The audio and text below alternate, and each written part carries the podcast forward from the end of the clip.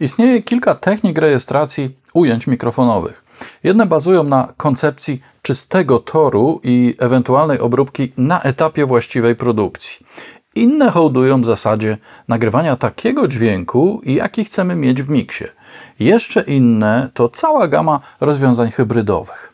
Rzeczy stają się szczególnie ważne, gdy dotyczą kluczowych ścieżek naszej sesji, np. wokalu czy instrumentu solowego. Jest sporo realizatorów, którzy preferują korzystanie ze zintegrowanych urządzeń typu Channel Strip, po naszemu tor kanałowy.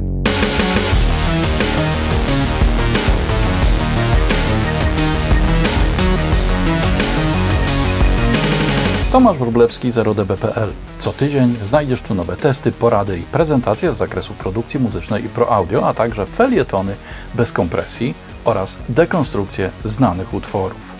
To, czym zajmiemy się dzisiaj, to taki właśnie Channel Strip w wykonaniu amerykańskiej firmy Mandy. Słucham? Oczywiście, że lampowy. Dlaczego akurat pasek strip Rzecz ma swoje źródło w mikserach analogowych, gdzie każdy taki pionowy pasek jest pojedynczym torem, głównie wejściem mikrofonowym, instrumentalnym, różnie, zwykle są to bowiem tory uniwersalne.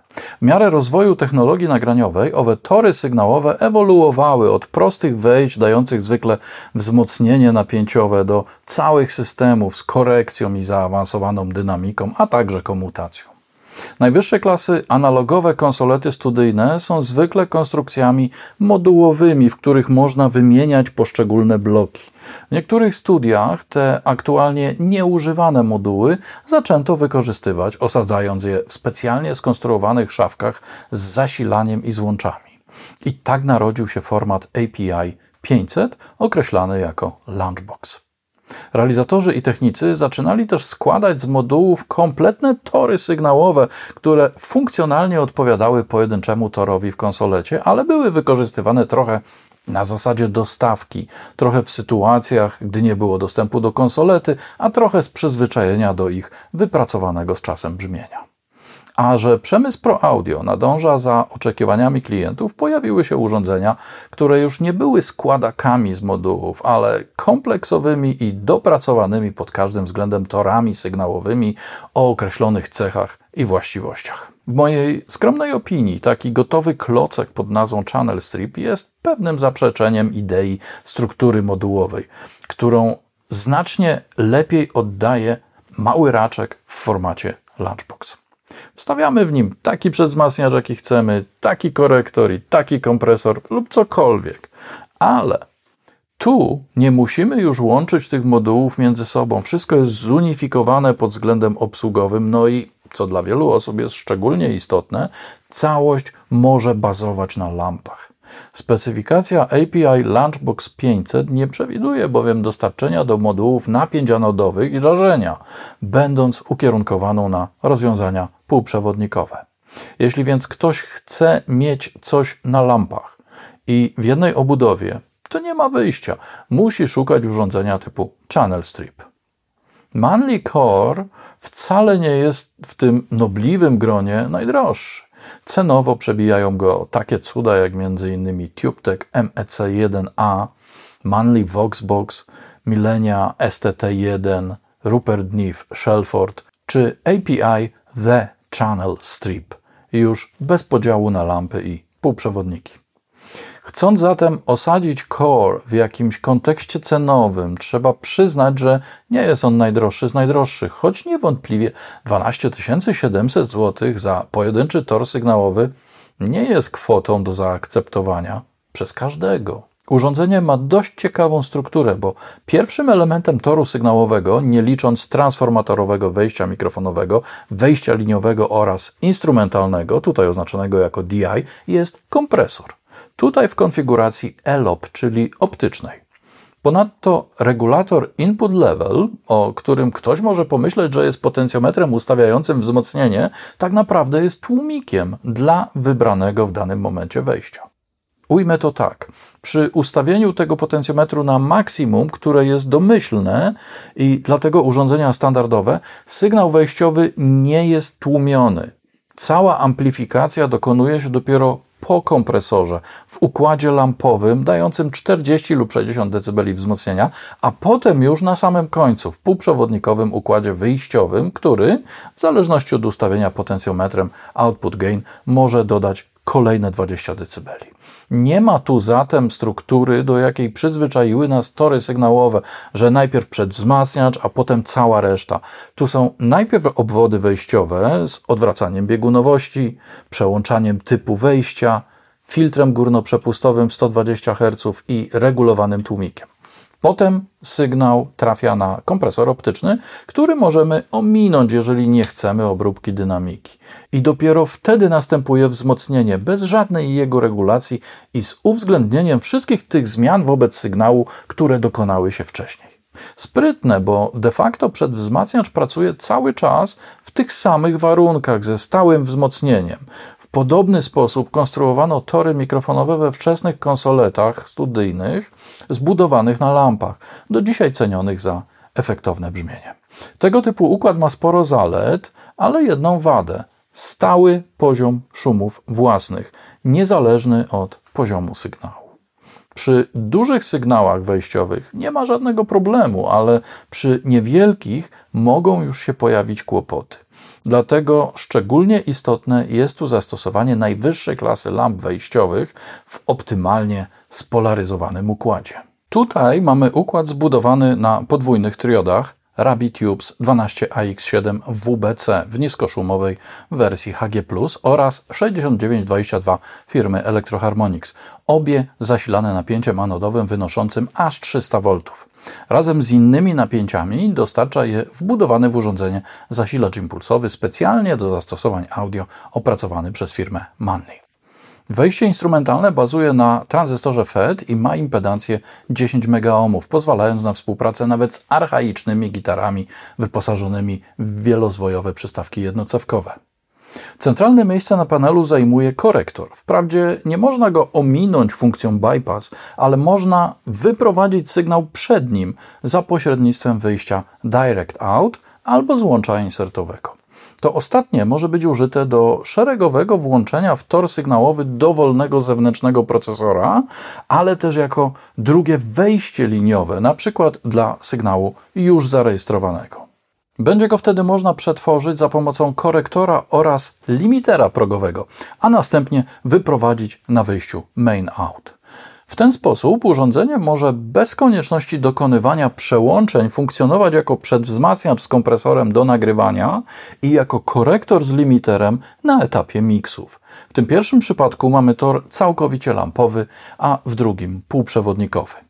Trzecią opcją jest użycie wszystkich tych elementów w kompletnym torze nagraniowym. Sygnał z mikrofonu kierujemy na kompresor optyczny, potem wzmacniamy, poddajemy korekcji, ograniczaniu limiterem i wyprowadzamy do wyjścia liniowego systemu rejestracji, we współczesnych realiach najczęściej będącego przetwornikiem analogowo-cyfrowym. Korektor to klasyczny baksandal z półkową regulacją niskich i wysokich tonów oraz pasmową środka w dwóch zakresach do wyboru, od 100 Hz do 1 kHz lub od 1 kHz do 10 kHz. A skoro już mamy pod ręką pomiary, to warto spojrzeć na poziom zniekształceń wnoszonych przez układ lampowy. Mówiąc w skrócie, rewelacja. I teraz to samo, ale po przejściu sygnału przez transformator. Tu już wyraźnie widać więcej zniekształceń, choć i tak niewiele w porównaniu z tym, co robią na przykład preampy typu 1073. Spójrzmy też na różnice w charakterystyce impulsowej. Układ bez transformatora ma o około 25% krótszy czas narastania i zdecydowanie bardziej precyzyjną odpowiedź czasową. To taki mój czysto techniczny kamyczek do ogródka z napisem wejścia transformatorowe, w żaden sposób nie deprecjonujący ich funkcjonalności.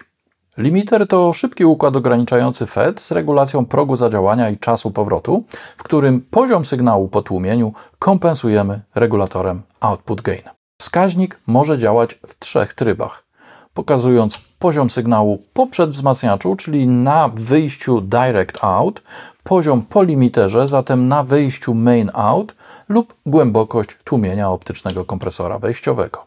Wiele osób na pewno będzie ciekawych, więc od razu odpowiem. SM7B to nie jest dobry partner dla Manly Core. Mikrofon ten ma zbyt mały poziom wyjściowy, by móc prawidłowo funkcjonować z tego typu przed wzmacniaczem. Musimy mieć mikrofon o czułości co najmniej 10 mV na Pascal, a ten warunek spełnia zdecydowana większość wielkomembranowych mikrofonów pojemnościowych.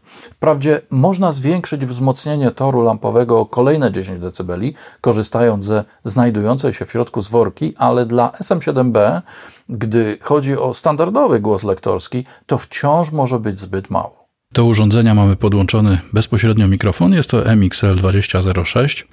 Przełączyłem wejście w tryb wysokiego poziomu sygnału, to jest około 20 dB więcej, po to, aby można było mocniej wysterować kompresor, który w tym momencie jest wyłączony. Aktywujemy go przełącznikiem bypass. O głębokości tłumienia będzie świadczyło działanie wskaźnika głębokości gain reduction, który do takiego trybu przełączamy właśnie tym oto przełącznikiem. Jak widać, mamy teraz dosyć głębokie tłumienie, sięgające nawet 7 dB, więc troszeczkę je zmniejszymy i jednocześnie zademonstruję, jak będzie reagował regulator czasu ataku przy bliskiej odległości źródła dźwięku od mikrofonu. W momencie, kiedy wydłużamy czas ataku, wówczas reakcja kompresora troszeczkę się spowalnia, ale dźwięk przez to staje się taki bardziej nasycony i mocniejszy. Nad całością cały czas czuwa limiter, którego próg zadziałania mogę ustawić tym regulatorem, więc istnieje możliwość nie tylko kontroli poziomu sygnału wyjściowego, ale też uzyskania takich mocno nasyconych momentami na granicy przesterowania efektów, dlatego na ten moment zrezygnujemy z usług limitera. Ten regulator z kolei pozwala nam ustawić poziom wyjściowy, ale w dosyć niewielkich granicach między minus 6 a plus 4 dB, więc należy go traktować jako taki bardziej trymer niż regulator poziomu. Niemniej pozwala on w pewnym zakresie skompensować tłumienie wprowadzane przez limiter. Posłuchajmy jeszcze, jak działa korektor. Jest to klasyczny backsandal oparty na regulacji półkowej niskich i wysokich tonów. Niskie tony możemy z głębokością do 12 dB od około 90 Hz w dół wyciąć lub je podbić, jeżeli ktoś naprawdę potrzebuje takiego mocnego, głębokiego, nasyconego basu. Cały czas tutaj trzeba pamiętać o tym, że kompresory przy krótkim czasie ataku i z taką wyeksponowaną niską zawartością częstotliwościową lubią troszeczkę sobie pozniekształcać co niekiedy bywa znakiem firmowym niektórych torów sygnałowych. Limiter tutaj, jak widzimy, cały czas kontroluje mi poziom sygnału. Żaden z potencjometrów, które tutaj są dostępne, nie ma wyczuwalnej pozycji środkowej, więc tak na dobrą sprawę nigdy nie wiemy, kiedy jest dokładnie zero. Posłuchajmy teraz, jak działają wysokie częstotliwości. W mojej opinii one są tutaj bardzo ciekawie ustawione, aż do granic takiego mocnego, kłującego dźwięku, co słychać szczególnie w przypadku tego mikrofonu. Ale jeżeli komuś to przeszkadza, to może oczywiście lekko zmatowić sygnał. Korekcja typu backsandal ma to do siebie, że jest uważana za bardzo muzycznie brzmiącą, taką oddziałującą w sposób przejrzysty dla naszego słuchu, zrozumiały dla naszego słuchu. Wyraźnie czuć, że dźwięk staje się jaśniejszy i wyraźnie czuć, że dźwięk staje się ciemniejszy. Do tego dochodzi jeszcze regulator przestrajany pasm środkowych. W tym położeniu przełącznika działa w zakresie od 100 Hz do 1 kHz. Podbijemy ten zakres i proszę posłuchać, jak, jak on stroi od 100 Hz poprzez okolice 500, 600 aż do 1 kHz. To jest takie uwypuklenie częstotliwości z zakresu takiego mm, najbardziej korzennego środka. Jeżeli byśmy mieli z kolei problem z sybilantami, to wtedy przełączamy ten przełącznik w pozycję od 1 kHz do 10 kHz i raczej będziemy korzystać z jego tłumiącej strony, czyli ustawiamy tłumienie i staramy się wyłapać te częstotliwości, które sprawiają nam najwięcej problemów, jeżeli chodzi o głoski syczące i szeleszczące, czyli sybilanty. One gdzieś się będą czaić w okolicach, w zależności jeszcze od głosu i mikrofonu, ale myślę, że tak od 4 do 10 kHz to tam powinniśmy ich szukać.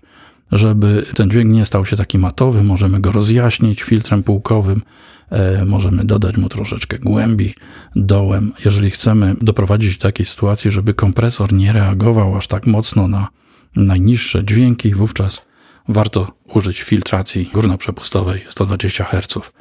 I teraz można troszeczkę więcej podkręcić dół, można dać głębszą kompresję, troszeczkę obniżyć próg limitera, aby ten dźwięk był już pod pełną kontrolą i w ten sposób mamy taki mocno nasycony, bardzo głęboko brzmiący, a jednocześnie niesłychanie czytelny dźwięk, w którym w zależności od, jak już powiedziałem, głosu i mikrofonu możemy kontrolować tym przestrajanym środkiem e, jego reakcję na sybilanty. Czas release w przypadku limitera jest dosyć kluczowy, ponieważ gdy będzie on ustawiony na najkrótszą wartość, to uśredniona wartość tego sygnału będzie wyższa, ale rośnie niebezpieczeństwo pojawienia się przesterowań w zakresie niskich częstotliwości, więc radziłbym troszeczkę odjechać z tym release na jakieś 3 czwarte zakresu ustawień. Jeszcze troszeczkę więcej kompresji. Skrócę atak, żeby ten kompresor był jeszcze bardziej wyrazisty. Dźwięk wtedy odjeżdża.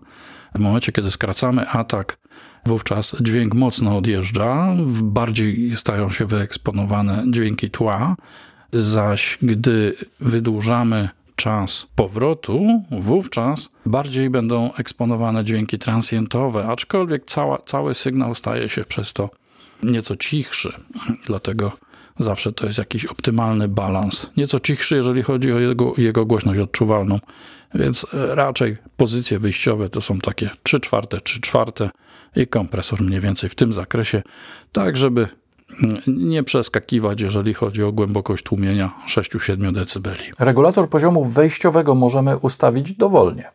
Poziom ewentualnych szumów ani nie rośnie, ani nie maleje, będzie jednakowy bez względu na pozycję input level, dlatego domyślnie ustawiamy tę gałkę na maksimum. Filtr HPF zmniejsza poziom częstotliwości poniżej 120 Hz, dzięki czemu najniższe tony, zwykle głoski wybuchowe, nie uruchamiają kompresora optycznego. Czas ataku regulujemy w zakresie od około 5 ms do 60 ms, a powrotu od 100 ms do 1,5 sekundy. Kompresor nie ma regulacji make-up, zatem porównanie przed po kompresji nie zawsze będzie wiarygodne, a ostateczne brzmienie jest pochodną ustawienia progu zadziałania i poziomu wejściowego. Szybko działający limiter FET jest procesorem progowym, zatem ograniczającym poziom sygnału do ustawionej wartości. Połączeniu z kompensującym ten poziom regulatorem wyjścia pozwala uzyskać mocno sprasowany tzw. Tak radiowy dźwięk. Jego czas reakcji opiewa na około 150 mikrosekund, więc jakieś przestrzały mogą się sporadycznie pojawić, ale taka już uroda limiterów analogowych działających w warunkach ekstremalnych. Manly Core to urządzenie z charakterem. Nie zawaham się użyć określenia z lampowym charakterem. Mamy tu bowiem do czynienia z pewną konfiguracją toru lampowego, która w mojej opinii najlepiej oddaje jej apetyczne sonicznie cechy. Mamy stałe wzmocnienie bez żadnej ingerencji w jego wartość, wysokie napięcie zasilania oraz niezmienne obciążenia na wejściu i wyjściu. Z technicznego punktu widzenia taka opcja jest ryzykowna, bo lampy pracują w klasie A, zatem trzeba zastosować niezawodne najwyższej klasy kondensatory a same lampy starannie dobierać pod kątem ich wzmocnienia oraz szumów, odpowiednio długi czas je wygrzewając, a to zwiększa koszty. Wszystkie pozostałe układy, jak korekcja i limiter, są całkowicie półprzewodnikowe i bazują na płytkach montowanych automatycznie. Niemniej całość trzeba potem odpowiednio skalibrować i przetestować. Jeśli dodamy do tego fakt, że wszystko to robione jest ręcznie w Kalifornii, to wychodzi nam właśnie taka cena. Nie jest to sprzęt uniwersalny, który zda egzamin zawsze i wszędzie. Widzę go raczej w pracowniach lektorów lub domowych i projektowych studiach osób poszukujących tego typu brzmień dla wokalu bądź instrumentu. To urządzenie dla osób, które mają klarowny obraz tego, co chcą uzyskać i że ma to być ciepły, kontrolowany dynamicznie i brzmieniowo dźwięk. Wbrew pozorom nie ma zbyt dużo tego rodzaju torów sygnałowych bywają albo zbyt ubogie funkcjonalnie, albo nadmiernie uniwersalne ze zbyt dużą liczbą funkcji, których nigdy nie wykorzystamy. Core jest taki w sam raz do głosu, wokalu, instrumentu. Sprawia wrażenie osobistego toru sygnałowego, który pozwoli nam nagrać dokładnie taki dźwięk, jaki chcemy uzyskać. A wszystkim, którzy tego chcą, pozwala trzymać się 0 dB. PL rzecz jasna. Uwielbiam zapach gorących lamp po południu.